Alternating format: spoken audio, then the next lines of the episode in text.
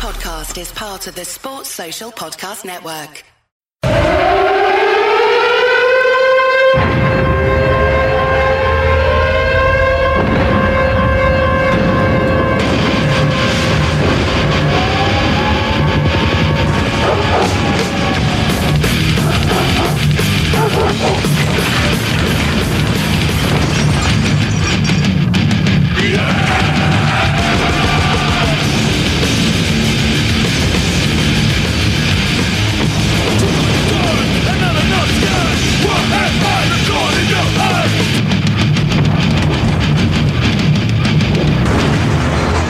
Welcome, everybody, to a special uh, edition of Eat, Sleep, Suplex, Retweet. My name is Scott McLeod, and today I'm going to get, uh, get to have a chat with somebody from one of my favorite podcasts out there. Uh, if you're a big fan of wrestling podcasts, then no doubt you've probably heard his voice at some point. Uh, he is one third of the Attitude Era podcast, is Mr. Adam Bibilo. Hello, Adam. Hey, pal, only a third. That's that's sad. But I mean, I guess to be fair to the Kevin and Billy, that's probably mathematically accurate. How are you doing today, Scott? Thanks for having me on. No, not a problem. I'm, I'm happy that we get to have this talk. Uh, but one thing I'm really excited about, Adam, and uh, I'm going to get straight into it, is uh, I get to chat to a fellow uh, Kane enthusiast, like much like myself. Oh, buddy. Okay. Yeah. Now I'm on board. Now I'm definitely in the zone. You like let's just spend the next however much amount of time just talking about Kane. I don't care Yeah. if that's the only thing we talk about today. this is the Kane feature show part two. I have got. Bear with me one sec. Oh, we here. Just always within arm's reach.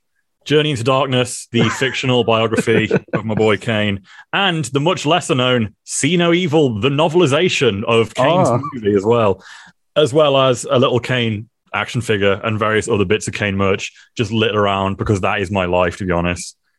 I've got a little Kane here as well. There he is. I always, always got to have it nearby. Good luck, charms. Good to have near. Yeah, that's exactly what it is. It's just nearby, makes me feel comfortable, reminds me where I've come from. I always have it because we like to do a quiz every so often here on the show. So whenever I do a quiz, I always have it with me as like my mascot, like on bloody countdown or something. Good man. Uh, also, so I've heard you talk a lot about Kane. You even joined the How to Wrestling uh, show about I did. I did. So, you know, being one of your all-time favorites, what would your earliest memories be of Kane? Ooh, earliest. I'm trying to think of a specific. I mean, maybe earliest might have just been getting a Kane toy or playing as Kane on the games. I'm trying to think of the earliest specific Kane moment that comes to mind. I. it's such a marky thing to admit. One of my earliest memories is just remembering seeing him come out in the vest for the first time and being like, "Oh man, look at him! He's so cool." Um, I think my earliest earliest memories is probably the X Pac and Tori feud. Mm. I remember vividly Kane having a girlfriend and me thinking that was the coolest, sweetest thing ever, and then having my tiny heart smashed to pieces by that no good rap bastard Sean Waltman. Everybody wants to uncover the mystery of X-Pac. He, it's right in there what he did to That's Kane. it. That's What it. He was vicious. There was literally no need for him to have broken Kane's heart like that. It was such an unnecessary feud. So many years after Key, Vicky just learned to love again. I know. He just put together the pieces of it, of his heart. And sadly, Journey to Darkness doesn't go into the Tori romance, but I have been working secretly on a Journey to Darkness sequel for a little while now, and you better believe it's going to be in there.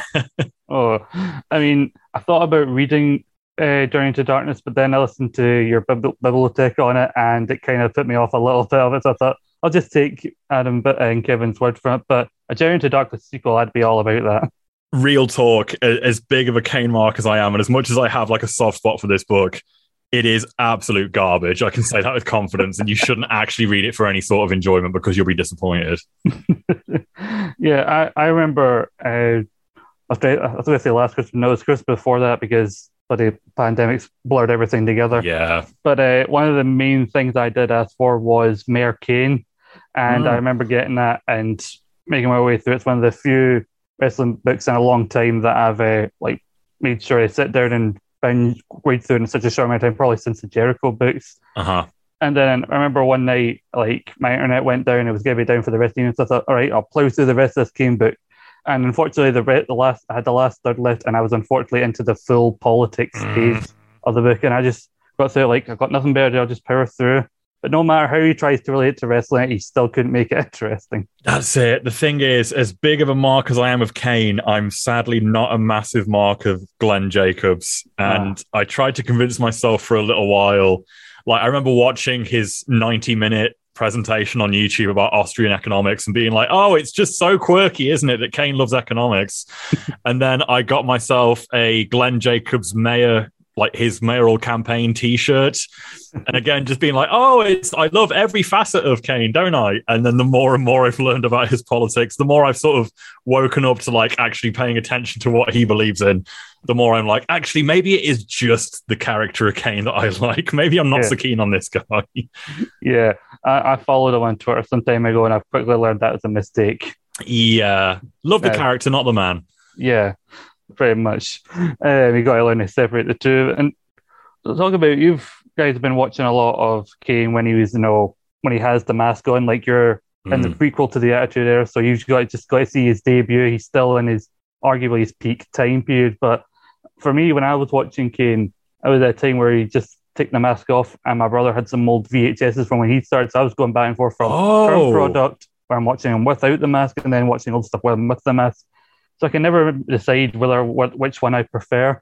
I mean, I love his Wow. without the mask, but I was wondering if you had a preference, like look wise, for Kane. Oh, baby, all the way. There is an absolute best Kane, and Vest Kane is best Kane. I'm talking SummerSlam 2000 when he's just turned heel again. He debuts that badass new look. He's absolutely ripped. I'd say the peak, peak, peak, peak badass Kane is around early 2001, where Mhm. he's just started feuding in the hardcore division with the likes of Raven and Big Show, and they're putting him over as an absolute beast. I know a lot of people have like probably turned their noses up and say, "Really, you think your best Kane is hardcore division Kane?" But he, they made him look like such a monster in those days. And I find it interesting because for me, I sort of fell out of love with wrestling after the invasion, where a lot of people dropped off, like the, the sort of the Austin heel turn and all the faffing about with the, the alliance, put a lot of people off wrestling, myself included. So when I finally found out about bold, maskless Kane many years later, I was very cynical and quite arsy and turned up my nose at it a lot. And since then, I've met quite a few people like yourself and like Billy Keeble who grew up on a healthy diet of bold Uncle Fester Kane. And that's their preference, like first and foremost. And even though I don't have a huge amount of knowledge about that particular iteration of the character, it clearly there must be something to it if so many people could grow up with that and still love him, even without the mask, even without the hair, even without those same bells and whistles that I loved as a kid. Yeah, because I think there was something to it for the first few months. You know, if you try and get past the whole everything you've told us about how he looks, but then say, though, actually, it's all on the inside. But Yeah. the, but the first few months of it, where he's been brought out that one week with the chains wrapped around him, like he's Yes. a serial killer, Uh-huh. like the feuds with killing Shane and RVD, and then trying to bury Undertaker. Mhm. So up until WrestleMania 20, I think it started off very well that Kane. But I get what you mean about Vest Kane. Every time I see him with the vest, because that was in a period where Glenn Jacobs really started taking care of his upper body. I referred to him as sexy. I referred to him as sexy Kane because his arms. the guns 100%. 100% agreed. Yeah. you mentioned uh, Billy and Kevin also from the Attitude Era podcast. You guys started in 2013. Yes. And I've heard Kevin talk about how he was listening to stuff like OSW and Colt Cabana, mm-hmm. that in terms of the podcast he was into. What were you really into, kind of podcasting wise, remember the time you guys started? Oh boy, honestly, back in those days, I kind of wasn't really into podcasts at all. I listened Ah. to a fair bit of the Ricky Gervais show back in those days. I remember him him being like one of the sort of the early big names of like he's a celebrity and he's doing this thing called a podcast, and it was like a BBC news report being like, and you download it onto your iTunes on the computer, and it was like this whole new strange thing. And I listened to a bit of the Ricky Gervais show, and apart from that, I was very ignorant of podcasting. And Billy and Kevin had started doing a radio show on campus at uni because they were both in the comedy society together. That's how they met. And they were doing a radio show on campus and they wanted someone a bit more tech savvy to come in and do the production side of things and run the desk. So I agreed to do that. And we did the radio show for a few weeks and it was fun, but we didn't get on too well with the management and with the structure of things there. And after a little while, we decided to leave. And Kevin suggested, let's do this podcast about the period of wrestling that we grew up watching. And I wanted to do it because I was having a great time hanging out with Kevin and Billy, and it was just fun, like recording stuff and being silly and whatnot. but I didn't think there would be any appeal whatsoever. I was still very closed off to the world of online wrestling media at that point. Kevin was into things like your Colt Cabana and your OSW. He was very much aware of that, but I was still very much a sort of a fair weather casual wrestling fan at that point in time. I would maybe tweet about it a little bit. I would mm-hmm. maybe look at some clips on YouTube. I wasn't aware that there was this whole world of like online discourse and media and whatnot. So when Kevin suggested it, I was like, yeah, sure, I'm sure that'll be fun. Not knowing there actually was like a bit of an audience for this kind of thing already out there. So to answer your question, nothing. I wasn't really listening to any wrestling stuff back in those days. And you've got also partly answer a question I was going to ask then, but uh, let's say going a bit more. So from what I'm hearing, you didn't really know them. You hadn't really known Billy and Kevin that long by the time you guys started the show. I'd known Billy for a couple of years. Billy, I met through a friend who, I, one of my best friends in uni, lived with Billy, and he introduced us that way. And then a year later or so, Kevin moved to town and he met Billy through the Comedy Society, and Billy introduced us. So I'd known Billy and lived with Billy for a little bit when we started the radio show. I'd known Kevin for maybe six or seven months when we started podcasting. But the thing with me and Kevin was we met in a like in a nightclub and I remember being like, oh, he, he seems pretty fun. And then being outside in the smoking area, like just trying to catch like a bit of like room to actually speak to someone and not have so much music blaring someone I can't remember if it was him or me. Someone mentioned the words WrestleMania 17, and that was literally like boom, instant best friends kind of situation. Like we just spent so much time gabbing about wrestling and specifically the Attitude Era. So I might not have known Kevin particularly long when we started the podcast, but we had this really fucking fast friendship built on the back of Attitude Era wrestling. Awesome. Uh, so I was quite fortunate that we're recording this because uh, at the time recording, uh, you guys have recently uploaded uh, your most your most recent episode of the Royal yes. Rumble 1980, and there was a bit of discussion. I remember hearing at the start. of So when you guys talk about you know the early episodes, so mm. th- how long into doing that to your podcast did you start feeling comfortable in recording a podcast? You know, because I, I, have a feeling there may have been some errors getting in the first few episodes, but when did it start to kind of feel more comfortable? Did it come maybe quicker given that you were around guys you enjoy talking to? I mean, it definitely, definitely helped that I was in comfortable company and that I had such a good rapport and such a love for Kevin and Billy. That definitely helped. In terms of feeling comfortable with podcasting and feeling like a bit more confident with it, honestly, maybe somewhere around season two or season three of the podcast, it, it took me like, and this oh. isn't like a typical thing, I guess, because I'm a particularly anxious and self conscious person. So it took me an especially long time to get over a lot of that stuff. Um, but yeah, it probably wasn't until like season two or three when we were really like, when I really, really took stock of like just how nice people were being about us and like how you know, once we'd started doing things like live shows, especially, it was like, okay, people really seem to think there's something to this. And I sort of had known that for the back for a while in the back of my mind, but I kept convincing myself that like, yeah, people like Kevin and Billy, and I'm the third guy that they'll put up with the sake of hearing their banter or whatever. Um, yeah, it took quite a long time to get used to it, and to the point now where you mentioned there, we're sort of looping back round where we are currently on our timeline. We're approaching the point where we started originally, and we're going to revisit the first episode we ever did, which is going to involve re listening to the first episode we ever did. Oh. And let me tell you now, mate, I am terrified for that experience. I am not looking forward to listening to that one bit.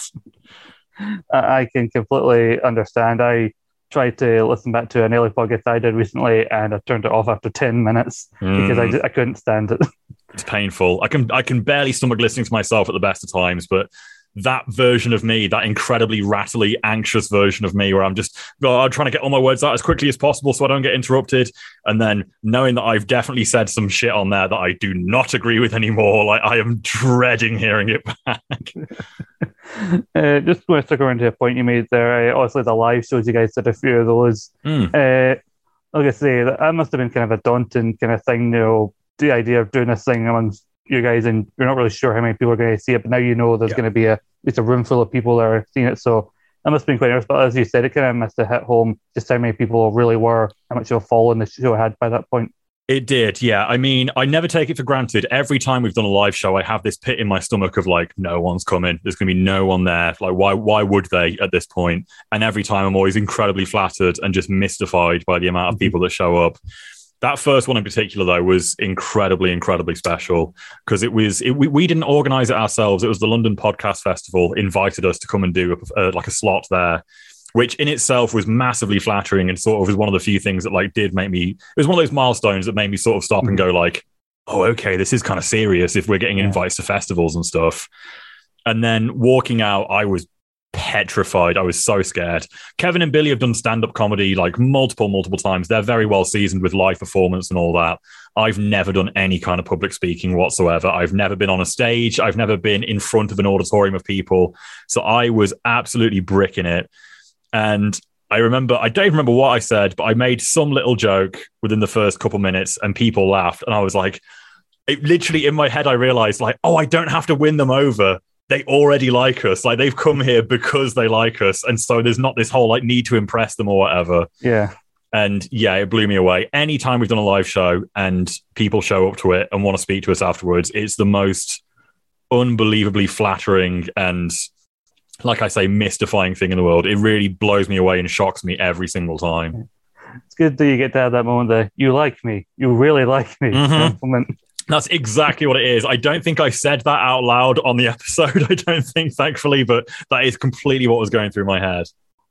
I was gonna say, like, talking about returning to normal, but who knows when that will be, or if mm. are, or even is a normal. But like, when things, you know, kind of get more there is a bit more of a return to normality uh, in the future in the next year. So is that a goal that's been discussed with you guys? But when, when there's an opportunity to do another live show? Hundred percent. As soon as the opportunity is there, and as soon as it's like completely comfortable and safe, and and not just for us as performers, but I want to make sure we're at a point on the road to normality where everyone feels safe enough to come. There's no point doing it if everyone's going to feel a little bit like, oh, I'd like to come, but I, you know, I'm not ready yet or whatever. So I understand it might take time. It might be a while yet but good god i've missed it i've really missed it like the the actual live show itself the performing on stage that's nice. That's nice and it's fun and it's like there's definitely like a, a nice ego boost you get from that. Mm-hmm. but the thing that i've loved every time we've done a live show is the the two or three hours afterwards where we'll hang out in the lobby and just meet people and chat to people and finally put like faces to names for some of the people that have been entering caption contests for years or interacting with us on social media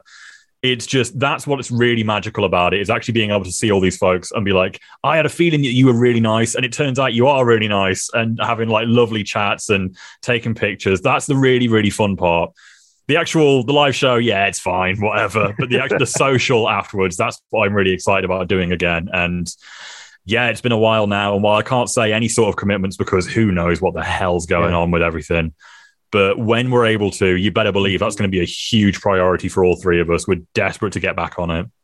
That's, that's really good to hear. But we we mentioned season four a couple of times. It's kind of the prelude to the Attitude Era was going from WrestleMania 13 and through the pay per views mm-hmm. to WrestleMania 14, where you guys started. How have you enjoyed the season so far? Also, you're uh, Royal Rumble 98 at mm-hmm. the current moment. So, you know, midway through the season, you got some Pete Kane in there. But other than that, you know, how have you enjoyed the season as it's kind of a few shows away from coming to a close? Honestly, I, it's such a boringly predictable and marky answer, but it's got to be Kane. It's got to be Kane. Like he has been so so well presented. I, I'm not just saying this as a Kane mark. I'm trying to be objective here, but I do feel like the whole build up to Kane's debut and the the aftermath of him arriving is one of the best bits of long term storytelling they've ever done in WWF. Like they really they absolutely nailed it. And because we know that Kane will get made to do so many cringy things, there's all these like over the decades, there's this death by a thousand cuts where they chip away at his mystique. But in 97, they've not done any damage to him yet. He is flawless. He is exactly how they want him to be presented. And it is just, oh man, it's beautiful.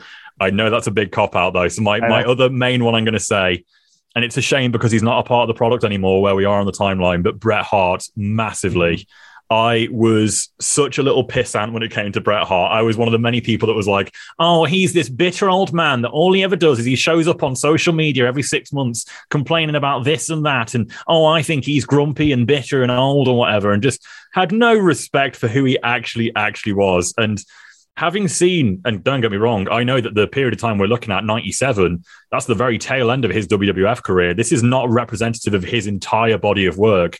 But even just seeing this little bit of him turning into the bitter heel Bret, where he's really he's angry at the fans because he feels that they've turned their back on him and they all love Stone Cold instead. That character is so well done, so well performed and well executed, and his in-ring work is so unbelievably crisp and immaculate.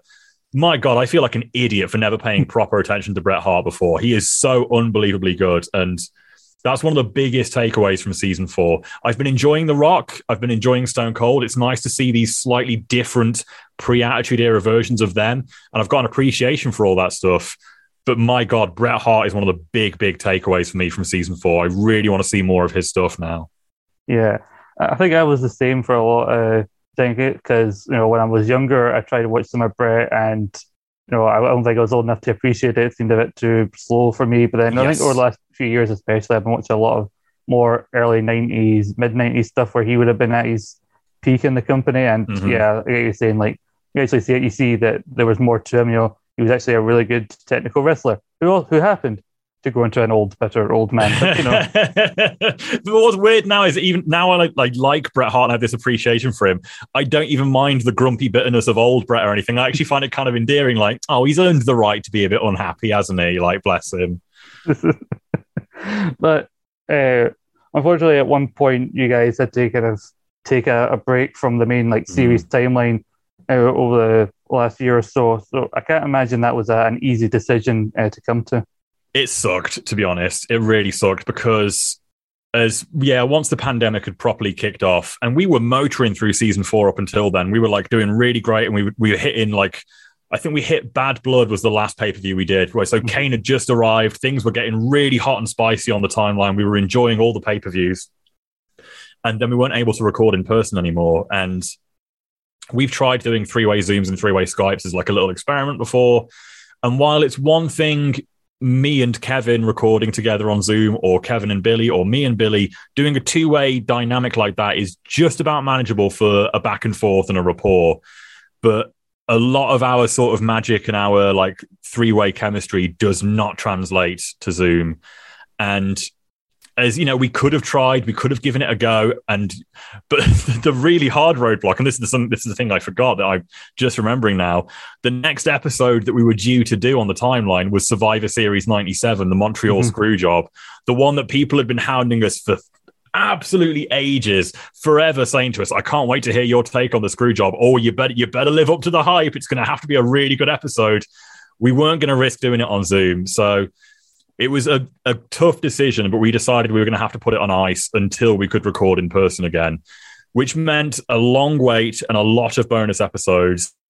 But truth be told, some of the content we put out in that period has been some of my favorite stuff we've ever done. It was sad having to put season four on ice, but getting to t- take a look at the very, very bizarre Australian promotion, World Wrestling All Stars, and looking at The Undertaker's five part documentary series, The Last Ride, in excruciating detail, has been a lot of fun for me. And I'm really glad that we had an excuse to do that stuff at least. Mm-hmm. It did feel like a weird, like, cruel twist of fate that the fact that probably uh, if you're going, going from like 97 to 98, arguably the most thing, important thing you're going to talk about, basically with Bret involved, is going to be Survivor Series. And mm-hmm. that's the one you're, you're, you're stopped doing. Yep so it did feel like the universe was saying, like, okay, enough opinions about the screw job, right? I'll put an end to this. That's it. And it did make the build up intolerable because when we finally, finally got to sit down together in person again, the three of us, I had this anxiety of like, we've not done a person an in person recording for like over a year now. The, the three of us haven't done this. Am I going to be rusty? Is it going to feel weird? Well, no pressure, but it's only the most anticipated episode of your podcast ever. Yeah. So good luck with that. but going into like the kind of structure of the, the show where you've done the different seasons and for the most part you go from pay per view to pay per view with some exceptions like you did in season three there were the occasional episodes of Raw yeah. were important to the timeline. Uh, where did the decision come to kind of have that as the format by strictly going by the pay per views as opposed to the TV? Because I've heard you and Kevin talk about how you do watch the uh, the weekly TV to kind of like get a feel for the the stories. Yeah, we do. And yeah, we watch every episode of Raw in between. And then when SmackDown was a thing for like season three, we were watching all the SmackDowns as well. it's just it's hard. Like if we started saying that, like, oh, there's a significant moment on this Raw, so it's worth doing, we'd end up doing every episode of Raw pretty much because there's so many things going on in like season four and in the invasion in particular. So we have to be really, really picky about which, if we are going to do an episode of Raw or two, it has to be a really particularly special one. And the way we normally do it when we when we're starting a new season, the three of us will sit down and we'll lay out a roadmap of like these are the episodes that we 100% absolutely must do mostly the pay-per-views and if there's like a very very significant episode of raw or two that'll be on that list of essentials and then we'll have like a list of maybe these ones are worth looking at maybe we'll suss it out when we get closer to it and figure out if this is worth doing as like a bonus episode or whatever good example of that being the uh, the Slammy Awards from 1997. That was very much on the maybe pile. And man alive, I'm so glad we did that episode. yeah, because I remember listening because I didn't remember anything from that other than obviously the moment everybody thinks of, which is Owen just going, "Yes, I yeah. did it again." and if it weren't for that, we wouldn't know about such classic things as the Undertaker receiving the award for best tattoos and very earnestly saying thank you at the podium. yeah. but in between doing the show and everything over the last year, uh, you've been doing a lot of stuff over on Twitch as well. Yes. And uh, just wanted to ask, like, how over the last year or so has Twitch really helped you kind of keep yourself kind of occupied during the lockdown and everything? Because a lot of people have been kind of taking advantage of stuff like Twitch. Mm, it's honestly mad. It's one of the most. It's what it is the most unexpected thing that happened to me in 2021. So because we were doing SmackDown crawls and like these bonus episodes over Skype and over Zoom, I decided it's probably a good idea to invest in a better internet connection now and upgrade my Wi-Fi. And when I did, my my new connection went live, and I saw I've oh I've got a decent enough upload speed for now. I should do something to test it and see how good it is. So I installed OBS, and I was like, you know what, I'm going to do a Twitch stream, just just a little one off. I'll pop on one afternoon I downloaded a Game Boy Advance emulator and a load of wrestling games like Road to WrestleMania and Royal Rumble. I don't remember. They were very generic. But I just thought I'll hop on and stream this and we'll see if my internet connection works. I went on Twitter and said, People, can you just come to my Twitch link here and just tell me if my connection is good so I know if my internet's good now? I did that. And I don't I didn't know anything about Twitch either, really. I've seen maybe one or two streams in the past, but I'm complete novice as to what Twitch really was. But people came in the chat and started chatting to me, and then I would respond to them on camera and they would say other things and it became a back and forth and oh my god i got so swept up in the excitement and the fun of it that next thing you know i was like investing in better setups better equipment and then agreeing to do it way more often and suddenly found myself streaming on a pretty regular basis because I enjoyed that interaction so much, that immediate connection with the people in the chat, like talking to them, they talk back. And I've said this a hundred times on my Twitch stream. That's the best part is that people come on there with the expectation of like, I'm meant to be entertaining because I'm the one that's hosting. But the people that come and do the chatting in my chat are so funny and so like sharp and quick witted that I don't have to come up with anything myself. I can just read out their jokes and get away with it. It's absolutely brilliant. So I started doing this regularly, and the regulars and the people that would come and tune in quite often, such as your co host, Andy, I started chatting with them and getting to know them better. And it went from this thing that was meant to be testing my internet connection to this fun little hobby that I would do occasionally to now like a community of friends that I actually consider really like near and dear to my heart. And it's, completely out of nowhere and completely by surprise. And again, one of the things that, like, you know, good things have come out of this pandemic, I guess. And for me, that is absolutely one of them. And now I, I, recommend it to everyone. I think everyone should have a go at streaming because it's just a nice way to meet people and chat to people and make new friends, you know? Yeah, yeah, I totally, I totally get that. What are some of your kind of favorite games that you've uh, you've played playing over your time on Twitch? Ooh, favorites. I mean, I, I, you see, I tend to shake things up quite a lot. I get very fickle on Twitch. Like I'll stream something for a few weeks and then get a little bored and maybe change it up a bit. Red Dead Online has become a pretty regular mainstay of my Twitch stream. A lot of us will posse up on there on PS4 and we'll ride around together on the plains. I started off thinking like, okay, well, people know me as a wrestling guy, so I need to have a wrestling game of some sort to play. I know. I'll go on Steam and see what's cheap. 2K20, huh? Hmm. All right. Oh. Yeah, it didn't last very long. Yeah. We streamed it for a few weeks. I uninstalled it. It's it's not good. It's- believe the hype, people. It really is as bad as they say. Fire Pro Wrestling is a very very fun one. We've not done it for a little while, and I keep meaning to get back to it. But Fire Pro is genuinely a brilliant wrestling game in a in a time where it feels like there are no good wrestling games anymore. And if you can think of a fictional character or a famous person, you type it in on the Steam Workshop and it'll, they'll be there. They guaranteed they will be there. Mr. Blobby was waiting and ready to go. Godzilla was waiting and ready to go. Scatman John was already there. Like everyone we could think of was ready and waiting. You just install them, you chuck them in a ring, and you let them go at it. And it's actually really, really good. Yeah, I stopped uh, kind of investing in the, the wrestling games probably around 2K17 or 18 because, uh, Oh, you held on longer than I did, pal.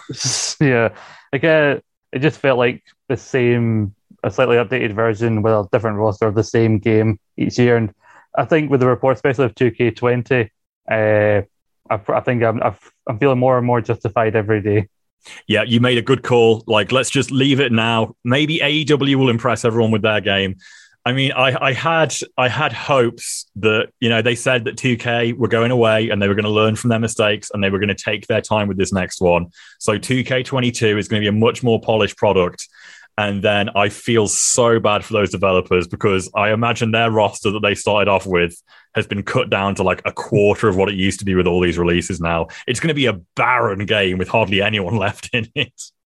Uh, if I was a developer at 2K, I'd consider a career change or moving to a different company at this point because the changes. And you probably start do a big enough, a big enough roster for an entirely new game just for the people that have been let go. legitimately, legitimately. And hey, you know what? The game. Let's see. Let's wait and see. Maybe the game will be good. Maybe it won't. I think either way, though, we're going to get some very interesting YouTube documentaries about the development of this one. Yeah. Um, I remember like some of the footage I've seen of that AEW game. Like there are a couple people at the moment who don't look entirely realistic because obviously you got Mm. Kenny Omega with a massive chest and everything. But like yeah, you know, I'm kind of giving it a chance because like with WWE over the last few years, I've been constantly like, oh look how realistic this person was, and they went over the line to the point where some of them don't look great. So I'm No. I I'm I'm fine going back just for this one game to guys that don't aren't don't look exactly realistic who look like proper over the top video game characters. There's something to be said for it. Like I, I appreciate the realism of 2K. Don't get me wrong. When I installed 2K20, there was maybe an hour or so where I, I was playing it and I was like, nah, everyone was wrong. They were all wrong. It's actually really good. It's actually really, really good because the graphics, they're not, you know, there's glitches and there's problems, but the graphics are for the most part pretty decent. I remember seeing Triple H come out. The lighting was impressive. He was stood on the ramp and Michael Cole with the perfect mundane commentary went, and it wouldn't be pay per view without the game. And there was something about how naff the commentary was. I was like, it's actually really realistic. Like, it's very compellingly real. And then obviously it all falls apart the more you play it. But I went and played No Mercy with Kevin for the very first time recently. The first time I properly sunk my teeth into that game and played it for a good stretch. And there's something about the chunky, blocky, over the top characters that look more like cartoon or action figures than real wrestlers. I quite like the stylized nature of it. So I'm willing to let AEW like bend the truth a little bit with what people look like. If they can make it a consistent style, it could work really well for the game. Mhm. I believe, like, I can't remember the name of the company, but I believe they did have some. They did work with WWE years ago on some of the older games. So the people that are working with AEW, so they do have a history there. So From what I understand, I think it is the No Mercy team that is, or at least some people from the No Mercy development team have like crossed over with this AEW project. So there's high hopes. I mean, it's it's got to be it's got to be more interesting than WWE Battlegrounds, at least. Please, that's all I'm asking for. yeah, I didn't even go near that. Like, I just heard one too many comments about like, right, I've saved myself some time. That's it. I it was genuinely, I got it for free with PlayStation Plus, and I was genuinely angry. like, couldn't you have given me something else for free instead of this? uh, I you got a. You talked about some of the stuff you got to do outside of the main series time, and like the last Friday and some other things. And also, you got Yeah. a numerous like side series both on the main feed and on your your Patreon.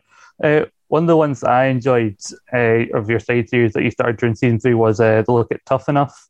Yes. Uh, during season one, during Mhm. uh, this first season of Tough Enough, and I remember before the pandemic, you guys started doing season two of Mhm. Tough Enough. Uh, is there any interest in you guys in going back eventually to do more tough enough? 100%. We actually cannot wait. The problem is, our time together, the three of us, has been so precious lately. And we've felt so compelled to get on with season four that every time we meet up, it's like, we don't really have time. You know, we can't go all this way and mm-hmm. meet up together in person again and then just do a tough enough. As fun as tough enough is, mm-hmm. season four is what people have been exciting for and waiting for this whole time. So we've been getting on with that. And now we're at the point where we just released Royal Rumble the other day. And that means we've got no way out left and then WrestleMania. And that's it. Season four is done. So mm-hmm. I don't want to speak on behalf of the other guys, but the way I'm fe- feeling about it at the minute is maybe we just leave tough enough a little bit longer, wrap season four up, get that finished. Mm-hmm and then we can get tough enough going again, maybe alongside season five. Maybe we can start it between seasons or something.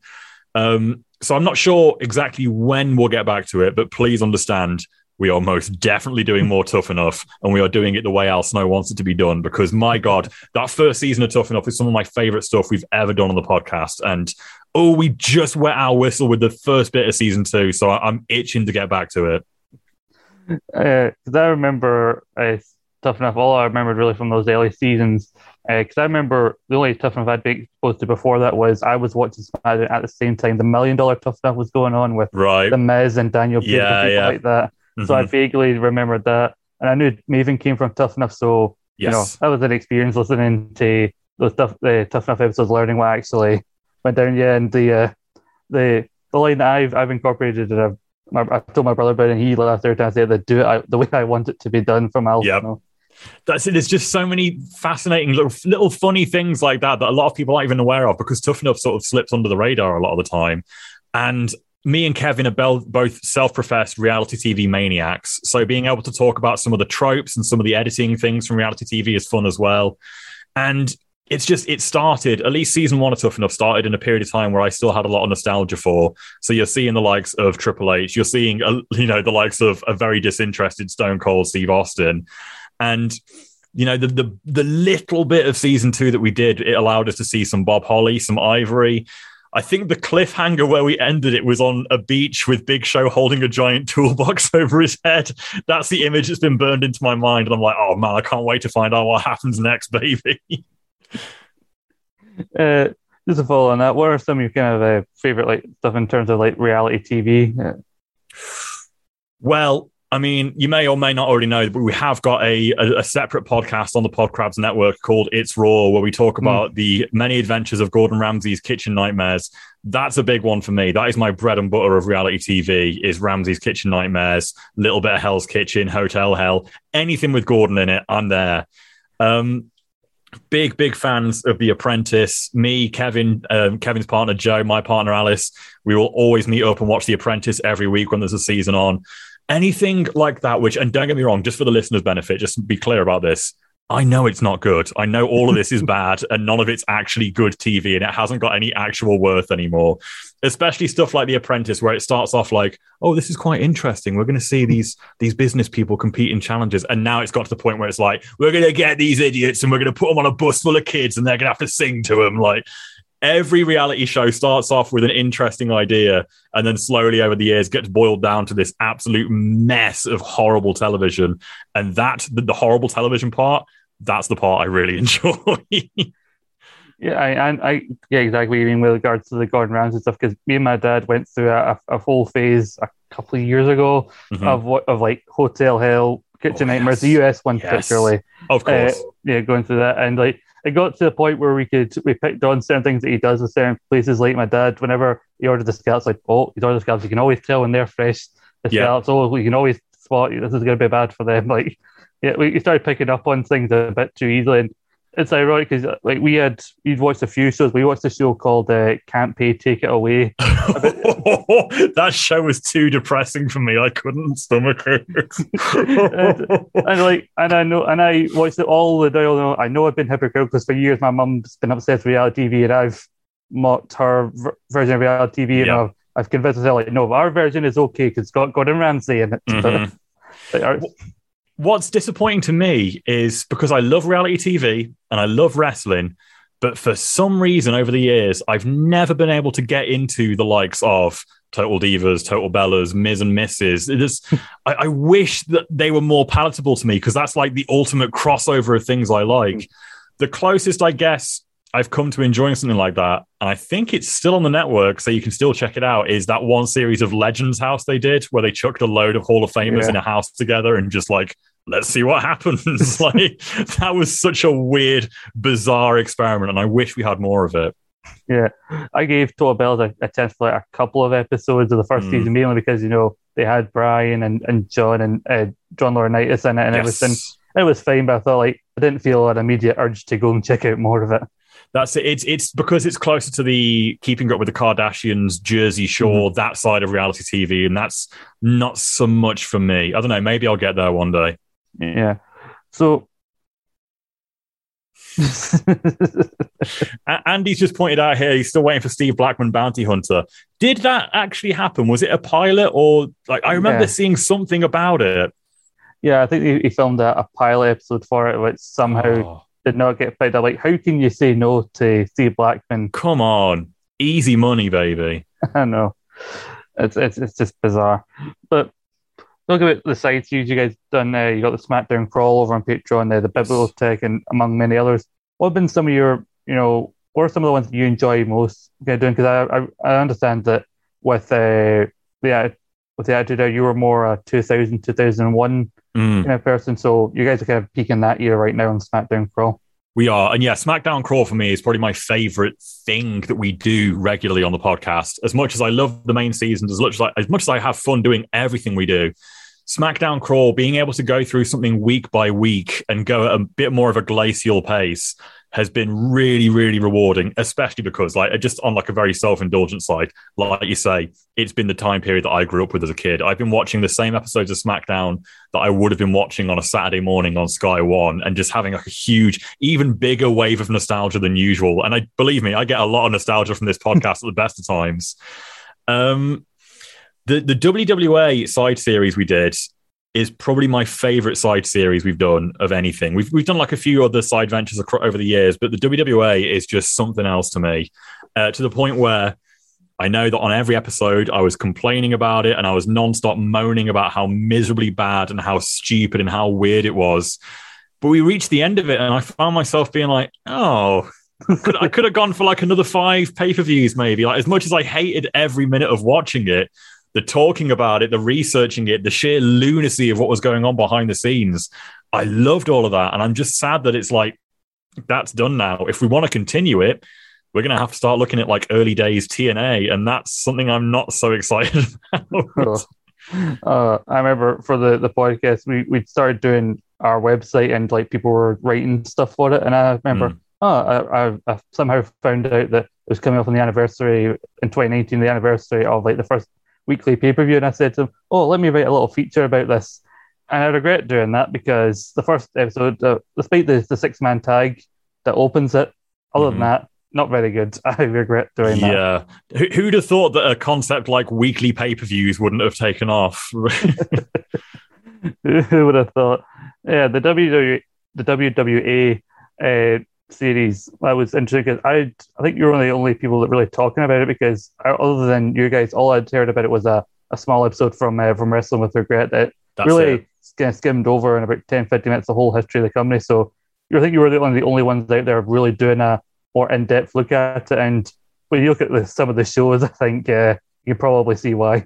It's- yeah, it's, it's shocking, and yeah, there's there's clearly a reason why the rest of the wrestling media landscape decided to stay well away from that stinker. But that I, I think that's kind of like a badge of honor for us. Is that's one of the things we do. It's the kind of thing that a lot of people you could review it in like a 20 minute video or in like an hour long podcast. You could review an entire subject, but we take great pride in torturing ourselves by going through things in excruciating detail.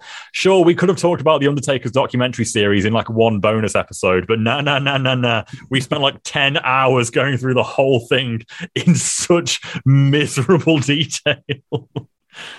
Yeah, you uh, you talked about SmackDown, but Sky One. That rings true me. Mm. Because I remember, especially, and I was talking to somebody about this the other day. I do think that it's true that maybe in the UK, uh, a lot of wrestling fans, especially with WWE, have more affinity for SmackDown more than Raw. Because I think SmackDown Yes. would have been more easily available. Because uh, I didn't watch a full episode of Raw till like towards the end of the 2000s because for me it was uh, two hours on Saturday of uh, of SmackDown, and then I got the highlights of Raw from WWE Bottom Line, hosted by Yes. Todd Grisham. That's you grew up on a healthy diet of Todd Grisham and SmackDown, and this would have been Cole and Taz era SmackDown as well, right? That you're talking mm-hmm. about. Yeah, Oh baby, what what an announced team you got there! Three absolute icons. I'm with you though. It was very very seldom that I would be able to stay up and watch Raw because Raw would be on Sky Sports One at like 1 a.m. or midnight or whatever it would have been. So there was no way I had control over what was on the Skybox at that time of night, you know. Mm-hmm. And there was the brief period of time where Channel 4 had the pay per views, like a two or three month window, I think. And I could catch a little bit on there. We could maybe set the VCR for that. But I think maybe I watched one episode of Raw ever as a child. The rest of it, it was all about Saturday morning SmackDowns. hmm yeah, it's a, a very UK based thing. I think, especially given it was on the weekend, so it was easier for. That's it. It was literally made for us school kids, which Yeah. makes it even more shocking. Like just today, me and Kevin recorded an episode of SmackDown Crawl where Vince is backstage. It's right in the, the height of Vince and Trish's love affair, gross storyline. Vince is super stressed out and he's backstage with Trish on his arm and he's going, I'm feeling very, uh, very tense. I, I want to relax. So why don't you go out there and I'm going to have you have a bra and panties match. And I was immediately thinking, like, yes, I remember being like 10, nine years old watching this on a Saturday morning with my granddad. and there's Trish going out there in a bra and panties match, specifically so that Vince can, in quotes, relax backstage. It's meant to be a PG show, for God's sake. Yeah, people like other family members never never walk in when there's a, a great technical match going on. It's Uh-uh, always a bad Never. one of our, our, our co-hosts uh, David talked about a very embarrassing moment for him where his granddad uh, walked in while he was watching episode of Raw that just so happened to be the uh, the Edge and Lita live celebration. Jesus. Talk about the worst imaginable one.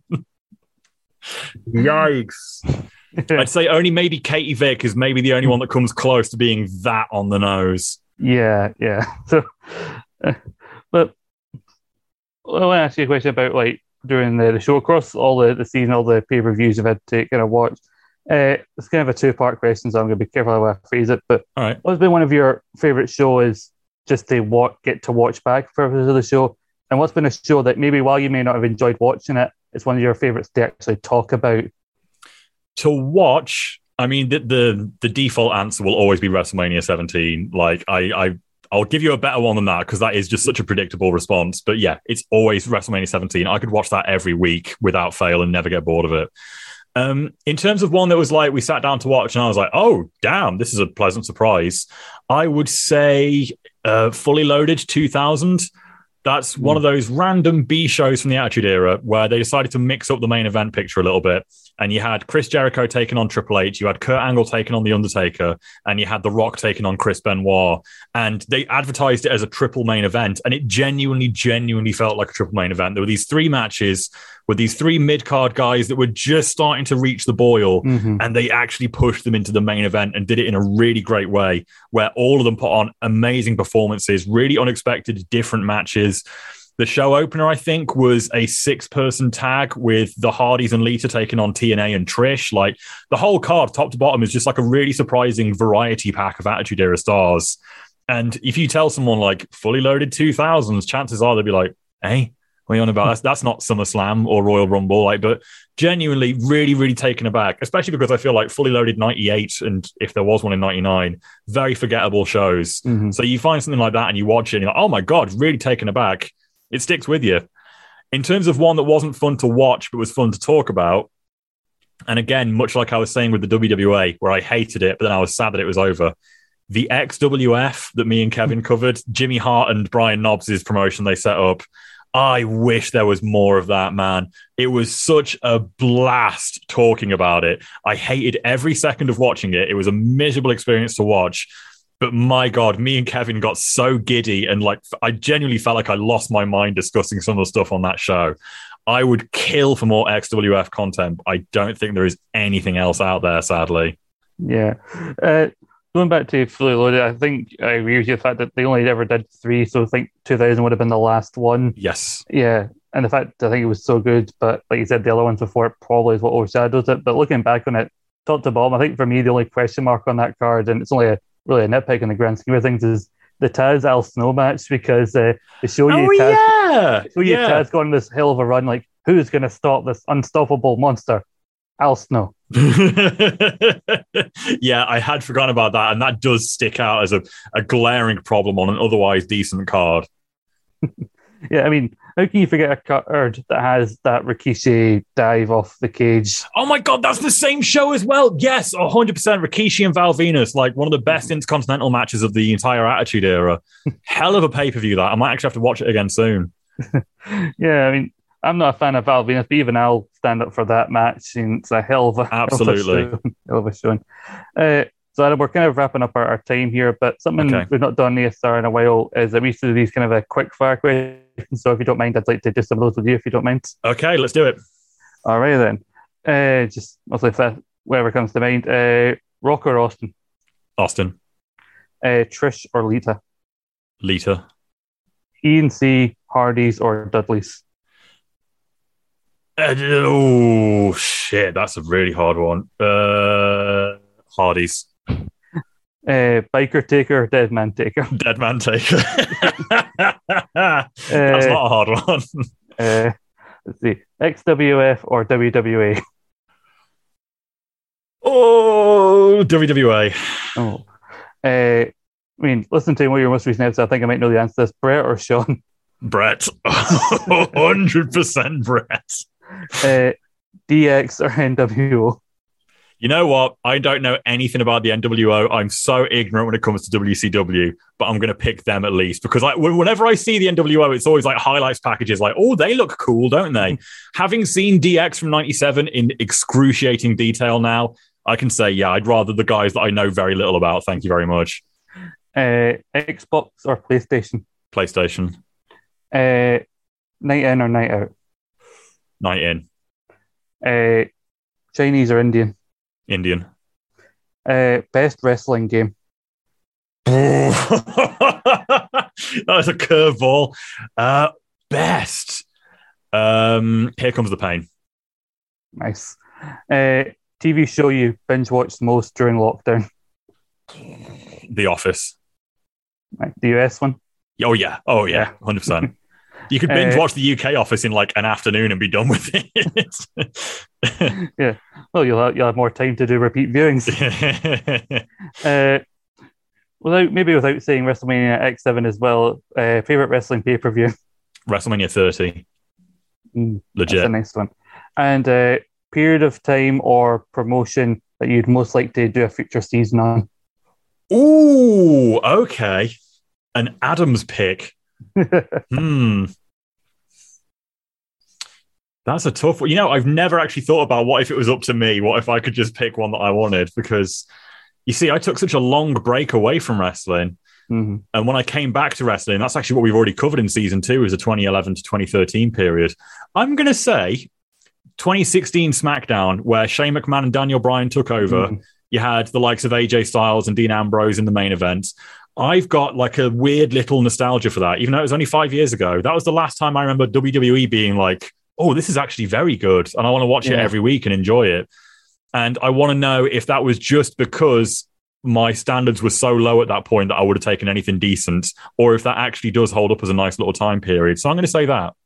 Yeah, we actually a couple months ago looked back at Backlash 2016, and I remember when the idea came out, I thought, "Huh, it was only five years ago. It feels weird to go back." But it really, I feel like there there was such optimism for SmackDown at that point, Yes. and 2016 especially. I've often said, like, I know in many facets in the real world it was a horrible year, but for Mm. wrestling, minus Mania 32, it was a hell of a year. It was. It really was. It felt like there was a bit of a turning point with that re-splitting of the brands. It felt like okay, there's a bit of hope that things might actually start picking up again now. And hey, who could forget that the headbangers came back to take the tag division by storm? So you know that's what it was all about, really. What a time! Yeah, you talk about Adams pick because I know you guys have done like you've put your own picks up to to do the special bonus episodes. Billy's one, and like I mean, I grew up in the ruthless aggression here. I can recognize there was some weird stuff during that period, but I don't know if what Billy's picked so far has been the best representative of the ruthless aggression era. Oh, definitely not. Most definitely not. I don't think Billy's looking for the best representations of ruthless aggression. He's not trying to sell us on ruthless aggression. All Billy's doing is going, I remember this when I was a kid. I want to watch that. And then I think twice now it's happened where it wasn't even the show that he was thinking of. He put forward the wrong Punjabi prison match, for instance. Look, all I'll say is that Billy has Billy has known for quite a long time now what his next boys pick nomination is going to be and he won't shut up about it. He is so, so smug because it's a really scary one. it's a really, really bad one. And obviously, he's going to win. Obviously, everyone's going to vote for Billy's pick. So look forward to that in a few months' time, I guess, when we finish season four you, are you just in the stage where like you're not even thinking of your pick when you're just mentally preparing yourself now? Genuinely, the other day, and I'm not exaggerating here, I'm not just saying this. Me and Kevin legitimately had a bit of a strategy meeting about this the other day where we were talking about like, you know, we could both pick the same thing and try and like combine our efforts, or what if I choose something that people will never, ever, ever vote for, and then the people that might have voted for me might vote for Kevin instead? Because you know, if if me and Kevin both pick good things, we're going to be splitting the vote, and everyone will just be, going, you know, we'll be having like a Labour and Lib Dem kind of situation. When really we need to. That's not a very good analogy, actually. It's it's. Uh, we need a coalition of chaos, is what I'm saying with me and Kevin. We need to combine our efforts if we're ever to have any chance of taking on Billy. But I do think with the last two boys picks, even if we combined all of our votes together, we still wouldn't have come close to winning. So we may as well just rebrand it to Billy's picks at this point. Let's be honest. So I've just got this like image of a darkened room. You and Kevin got your own like war room. Right, right. We need to solve this Billy problem. Pretty much it. And just no matter how you slice it, no matter what we do, there's no way out of it. Billy's going to win. Especially when people find out what Billy's putting forward for this one. We don't stand a chance. Well, I look forward to finding out about that. And I hope you guys check out as well. But Adam, if you want to find out where they could find out about updates about season four, about the about Billy's pick, or what you've got going on on Twitch, where could they find that out? Well, you can find out everything about the Attitude Era podcast on Twitter at AE Podcast or on Facebook, facebook.com forward slash Attitude Era Podcast. And of course, you can find the podcast on all good podcasting services like SoundCloud, Spotify, Apple Podcasts, wherever you get yours. Just search Attitude Era Podcast and you'll find us. You can catch up with me on Twitter at Biblops, or you can see me streaming some random bullshit on Twitch at twitch.tv forward slash Adam Bibilo. Very nice. And you can remember to follow us on uh, wherever you get your podcasts and for episodes such as our feature shows every single Tuesday, our central show looking back at the week in the biggest news every Thursday, Saturday Draft Live every Saturday, East Meets West every so often, and make sure to check out our YouTube content as well. Uh, and make sure to follow us at Suplex Retweet on Twitter, Facebook, and Instagram, and join the Facebook uh, community page. But Adam, been a hell of a time getting to, to chat with you, and I appreciate you taking the time. Oh, my pleasure. Thank you so much for having me on. It's always a nice time to talk to someone that appreciates Kane. yeah, it's always it's always got to be Kane. It will never not be Kane.